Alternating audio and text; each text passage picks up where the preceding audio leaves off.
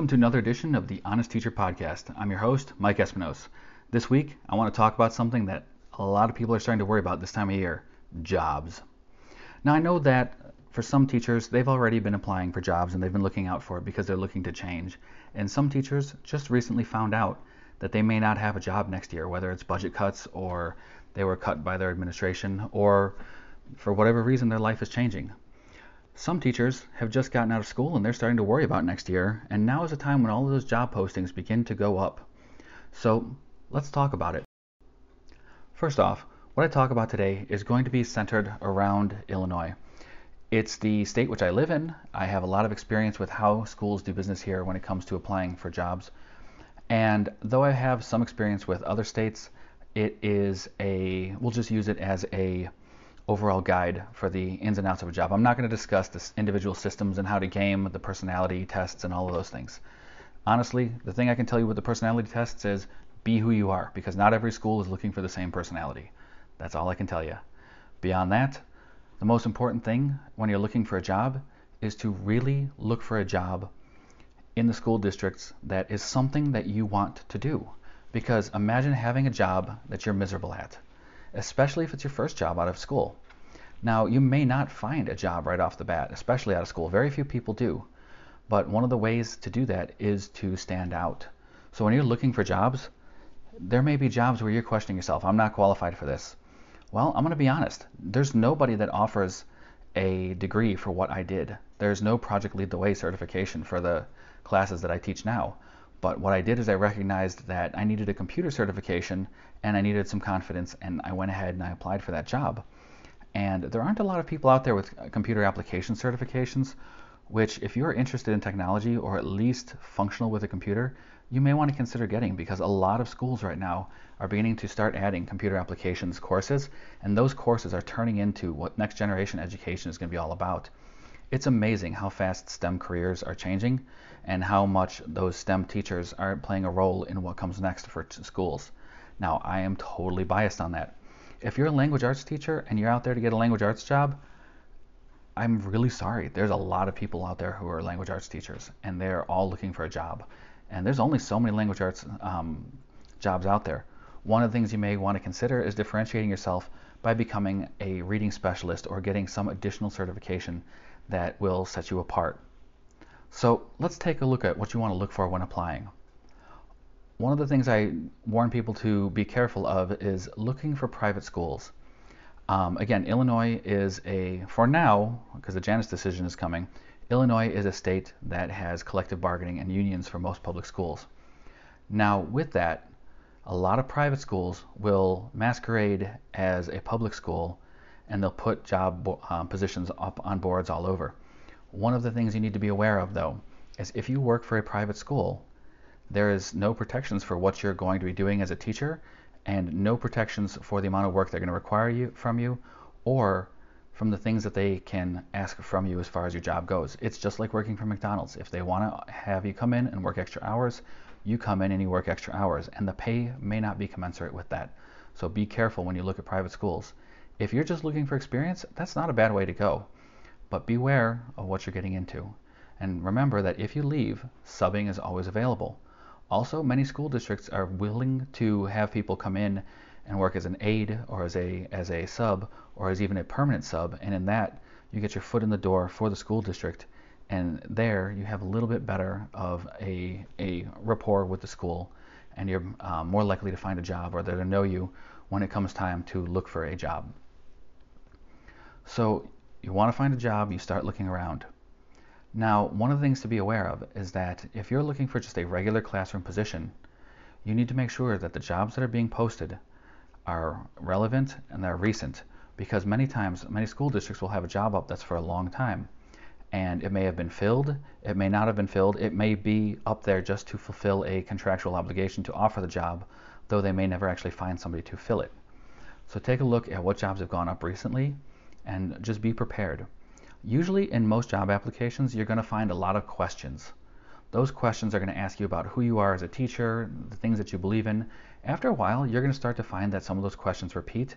One of the things that I found that's important to do is that I made a list every time I saw a new question and I typed out my answer and I reviewed it and I went over it and I really looked at it.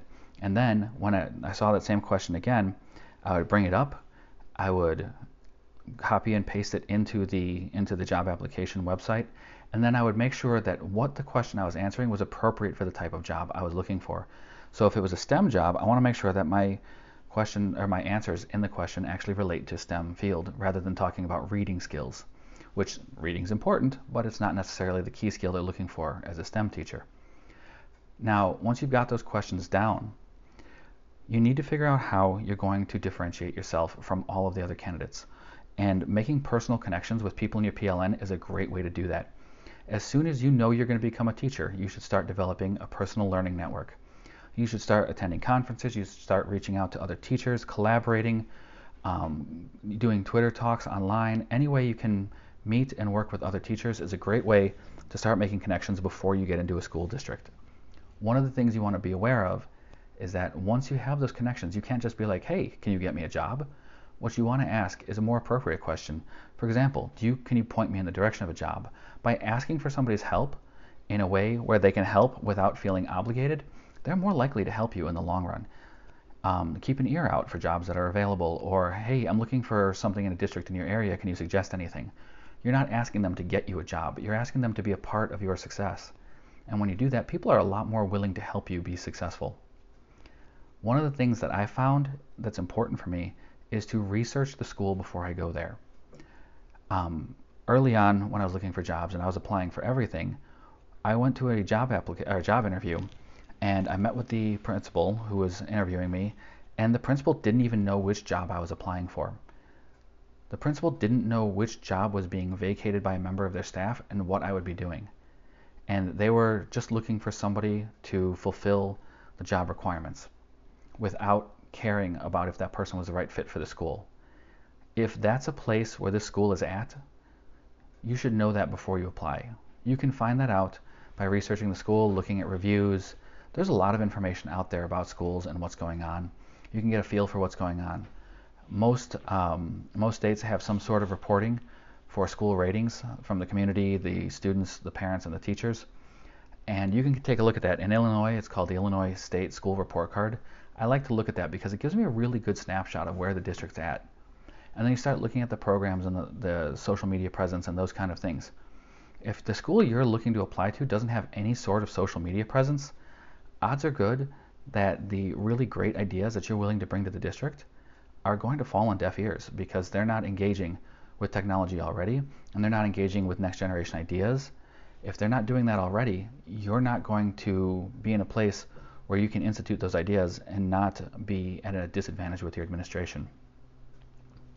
You need to know what the school culture is before you go into it. Other research you can do that is, I, I tend to lean towards a lot of research, and I have to be careful because sometimes I will over research and I can tell you the history of the school from when it was built to major problems they've had to the culture to grades to parents to all those things because it's all publicly available information it's very important not to freak people out by having over researched them.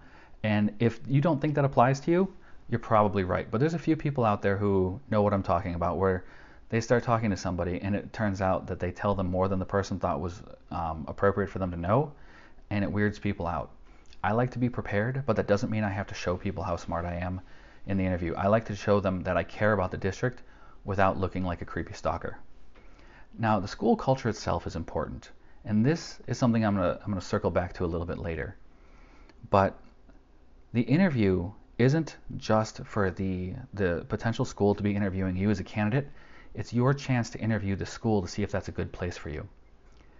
You may get a vibe of disorganization because it's the summer and they're having to get people together for an interview. That's perfectly normal. But there's other gut feelings you might get when you're interviewing with a school district. Some of the things you need to watch out for is a school district that seems to be just filling a role or to be placing a person, a warm body, into a position. You should make sure that when you're in the interview, that the culture tells you that they care about teachers, that they care about your development, and that they really care about you as a person and how you're going to work with that team. And like I said, I'll come back to that. But other things you need to look for in the school culture is are they involved in the community? And if they are, what ways? How is the school and the students creating a partnership? How are the families being used?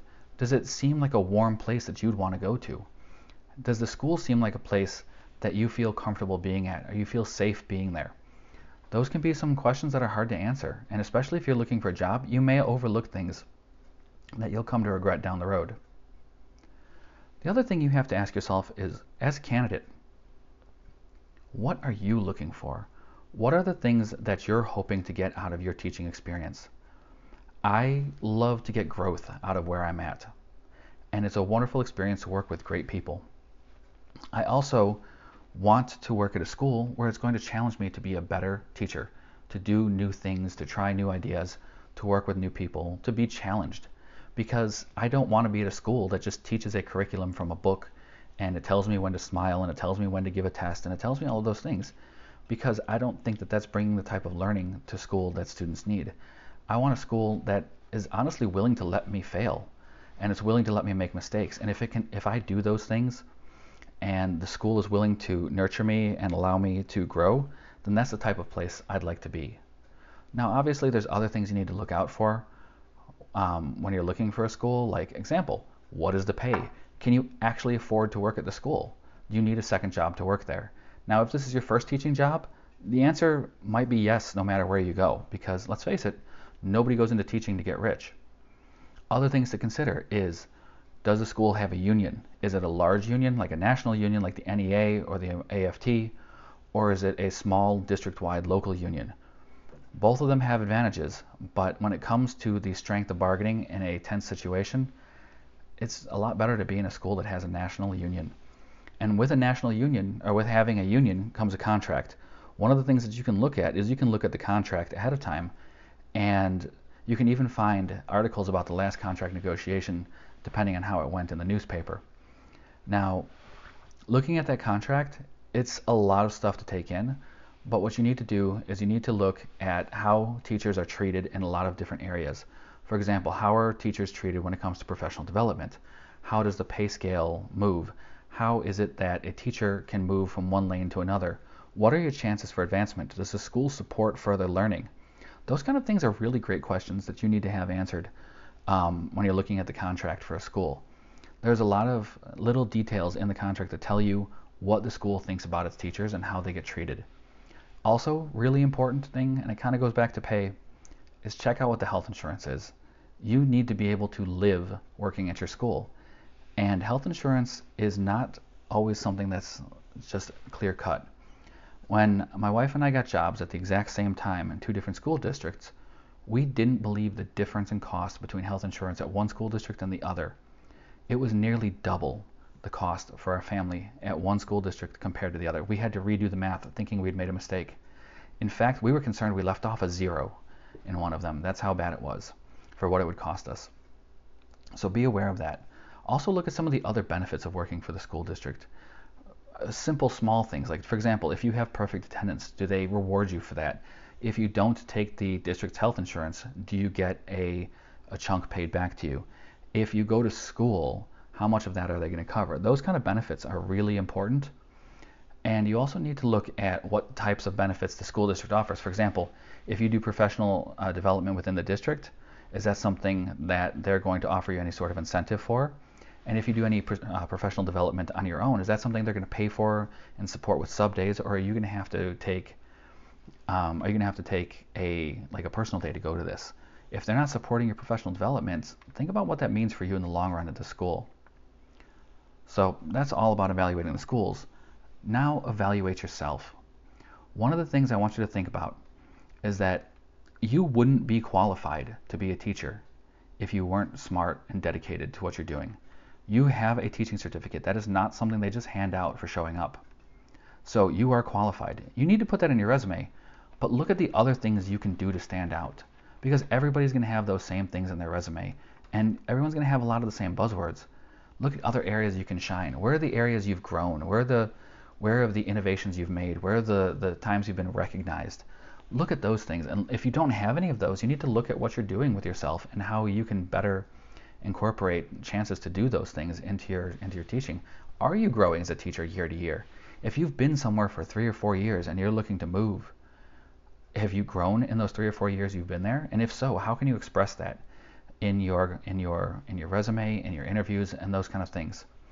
Also, and this is a this is a weird personal thing, but if you're going to show up to a teacher's interview, it's not a good idea to show up in a black suit. You look like you're going to a funeral. I had a hard time with this myself. Um, I was a traditional buy a black suit, you can wear it to everything.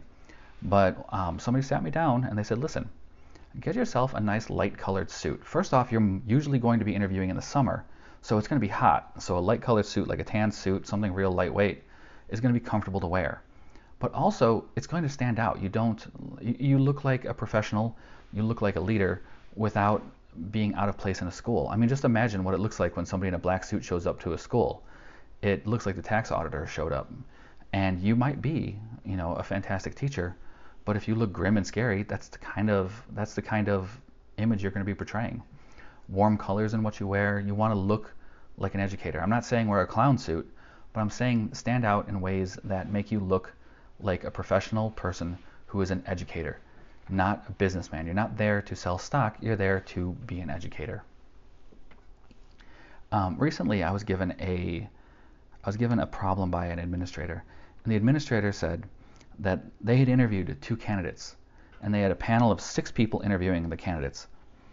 And those six people had split straight down the middle as to who their preferred candidate was.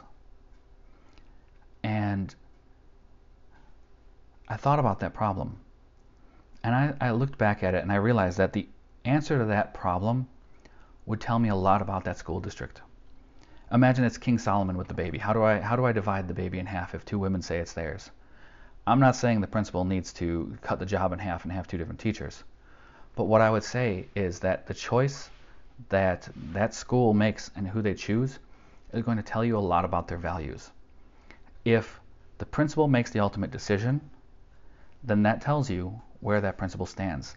That they put their opinion above that of their staff and though they may have a good opinion, I believe that a good leader should be getting a should be getting feedback from their staff and should build off of their staff and trust them. So, I mean, if that principal is going to decide via just deciding on their own, then I don't know about that. If they choose to go with the administrative team deciding who they're going to go with, that's not much different than the principal deciding. And the scariest administrative decision of all, if they go with who's cheaper, well, that tells you everything you need to know about that district. And honestly, the person who didn't get the job probably is the luckier of the two. Now, there's a couple other ways they could go with this. Um, one of the ways I would like to see the administration actually approach this would be to start with the direct partner that that new teacher is going to have to work with. That person who is the direct partner should have the most weighted um, say in who it is because that's going to be the person who they're working with on a regular basis. They're planning with, they're coordinating with, they're collaborating with, that's the person who's going to be directly working with the person. If that's not their person of choice, is that really the person you want to have next to somebody? Imagine your first year. If you find out that there was a 50 50 split and the person that you're working with wanted the other guy, what kind of position is that going to put you in as a new teacher in that district? Are, are you going to get the help you need? Are you going to get the support you need? Is that going to be, and I'm not saying that the teachers wouldn't be professional, but I feel like that might color the, the way you feel about the school. Next up, the team that that teacher is going to work with should have a weighted decision. So maybe not the direct partner, but the other people on the team. Which teachers is that person going to interact with? How do they feel about it? And furthermore, does the person that they're picking fit in with the school cultural environment? They might be the most qualified person on paper, but if they don't fit in with the school's environment, is that really somebody that's going to be there for the long term that you want to have on your staff? because maybe they won't fit in with in your school's environment. But imagine if their attitude actually changes the environment by changing others around them. Do you, as an administrator, want to change something that you've worked so hard to create, the environment where you've built that trust with teachers, and then you have somebody who comes in that doesn't know if you believed in them or not when they show up? So I feel that it really is a, is a problem that breaks down to the closest level they'll be working with. If you could have the students interview the teacher, that would be fantastic, but I don't know if that would work in a lot of school districts. Plus, one person's ability to appeal to students is great. I don't know if that would really work for the long term, though. Um, maybe have a, a lesson that you have the person collaborate with um, the teacher, the teaching team, and see how each person collaborates. I mean, there's two approaches. I mean, one person could want to prove how smart they are by throwing out the most ideas. The other person could listen. And depending on how your school culture is, is which person you're going to go with. And that, that again says a lot about you. How that decision gets made is going to tell you about the school. And unfortunately, one of the things that you don't find out about until after you work in a district is really what the teachers think of that district. Unless you can find out where they go on a Friday after school, then you can find out. But other than that, having a strong PLN, having a good sense of what you're looking for, and just having a, a keen eye to look out for things, that's that's pretty big. So honestly, when it comes to the job season, relax. You'll find work, and if you don't find it your first year, all you're doing is you're building your professional learning network, and your contacts are finding it next year, and the right job will come along. You can force it, but I, I mean, uh, there are stories of people who turn out happy, and there's other stories of other people who quit teaching. Make sure that where you're going as a teacher is a place that deserves you as a teacher. And honestly, just take your time. Don't worry about it. I know there's a rush where you feel like you're behind everybody else if you don't have a job or you feel miserable and you want to be happier, but you can't force it. And if you force it, the people who are interviewing you are going to feel that and I don't know, it's just not going to come off right. So, thank you guys for listening to me rant about jobs. I hope I helped somebody out um, to reminisce and to pat myself on the back a little bit. In the last two years, I've done C2E2, which reminds me, I hope you enjoyed last week's podcast of C2E2. I did my best to balance the audio. But um, two years ago, when I did C2E2, I had a person come up to me and she said to me, Hey, I don't think you remember me. It turned out I did that you helped me out last year when I was here. And I go, oh, cool. How did I help you? And she told me that the advice I gave her got her her job. And that was it right there. That was everything that I did it for. That's why I spoke to people. And, you know, it was one person who did one thing. And I was astounded by the fact that what I suggested helped her and that she credited me with that. And it was a really great feeling. I felt like a teacher in a, in a very different way. And those kind of experiences are wonderful. And that's why I, I kind of felt a little more, I don't know, willing to put myself out there when it came to when it came to doing a jobs podcast because honestly, I don't always feel like the most qualified person to tell people how to get a job. I don't interview people, and I've only had a few teaching jobs in my life. Um, and I've been on, you know, well, actually some interviews, but um, I really wasn't sure that was the right place. This is the right topic for me. But I had a few people ask me about it, and I know a few people who are graduating college, and they, they were looking for advice. So I figured that'd be a great time to do it. Please let me know what you think. Um, you can hit me up on Twitter at Honest Teacher Podcast, or you can find my uh, real life handle is at Mr. underscore Espinos, and you can find the spelling in the info for the podcast. Additionally, um, you can find me uh, if you want to come see me in real life. I'll be speaking at the Illinois Education Association Representative Assembly in Rosemont, Illinois, this April 18th through 21st. I'll be there. I won't be speaking on all days, but you can come see me. Um, I will also be at the Denver Comic Con, which is conveniently located in Denver, Colorado, between June 15th and 17th. There, I will be speaking. Then, right after that, I'll be coming home and going to the uh, ISTE conference, which is going to be held uh, in Chicago at McCormick Place, June 24th through the 27th. I will be doing a Ignite talk there, and I'll be around doing professional development and a lot of other things with people as well. After that, you can fi- uh, find me zipping off to Minneapolis to the National Education Association Representative Assembly from June 30th through July 5th. And then coming back after that, I have a short break before talking at College DuPage about developing um, computer education curriculum on July 17th. Beyond that, I am so grateful that you're here as a listener. Check us out on all the social medias. If you have any questions, email me at honestteacherpodcast at gmail.com. You can also find me, as I said, on Twitter. We're on SoundCloud. Leave a comment. Uh, on Apple iTunes, please do me a favor, leave a review. That's how people find us. It helps the show a lot. Beyond that, I just want to tell you, you need to be a teacher and go change the future.